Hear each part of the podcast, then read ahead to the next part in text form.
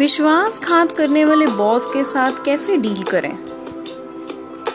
अपने बॉस द्वारा धोखा दिया जाना बहुत पेनफुल कष्टदायक होता है, चाहे उन्होंने और कर्मचारियों या क्लाइंट्स के समक्ष उनकी गलती के लिए आपको शर्मिंदा किया हो, आपको गलत ठहराया हो, या कभी ऐसा भी होता है कि प्रमोशन के लिए, तरक्की के लिए आपको वादा किया हो पर अंत में प्रमोशन लेटर किसी और को पकड़ा दिया। ऐसे हालतों में आपका मन बहुत करता है ना कि यहाँ जॉब क्विट कर दूँ।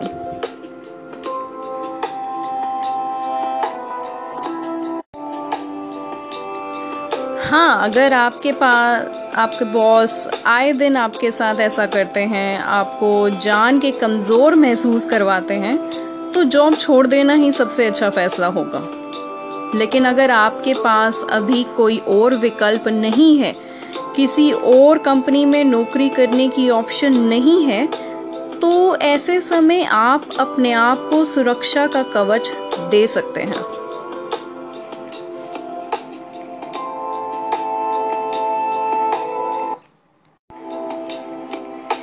सबसे पहले दूसरों के प्रति सम्मान दिखाना और विचारों को साझा करना ना छोड़ें, श्रेय देना जारी रखें।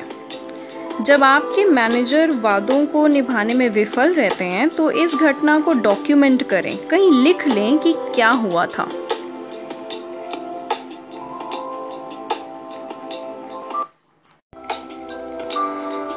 जब वे आपके काम का श्रेय लेते हैं, तो सुनिश्चित करें कि उनसे ऊपर भी कोई बॉस है, और वही नहीं, आपके क्लाइंट्स को भी किसी तरह से पता लगना चाहिए आपके प्रयासों के बारे में। बहुत सरल और सभ्य पोलाइट शब्दों का प्रयोग करें ऐसा करने के लिए। ऐसा बिल्कुल नहीं लगना चाहिए कि आप बॉस को नीचा दिखाने की कोशिश कर रहे हैं या बॉस को गलत ठहरा रहे हैं। बस महत्वपूर्ण हितधारकों को, स्टेक होल्डर्स को पता होना चाहिए।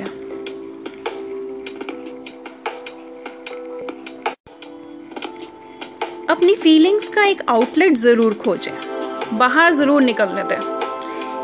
इसलिए कहीं लिख लें या किसी से बात करें जो आपके ऑफिस के बाहर का हो। अपने दोस्त से, अपने पार्टनर से, माता पिता से, भाई बहन से, किसी से भी। आप सोच रहे होंगे कि मैं यह करने को क्यों कह रही हूँ, ताकि आपके अंदर ही ना रह जाए और बढ़ते बढ़ते आपको नुकसान पहुँचाने लगे। भावनाओं को कभी कभी निकाल देना ही ज्यादा बेहतर होता है। इन सब से ऊपर अपने मूल्यों को प्रतिशोध ना करें, बदले ना, या अपने वैल्यूज के साथ समझौता ना करें। अपने बॉस के कार्यों, शब्दों की वजह से अपने को ऐसे व्यक्ति में ना परिवर्तित होने दें जिसे आप खुद नहीं चाहते।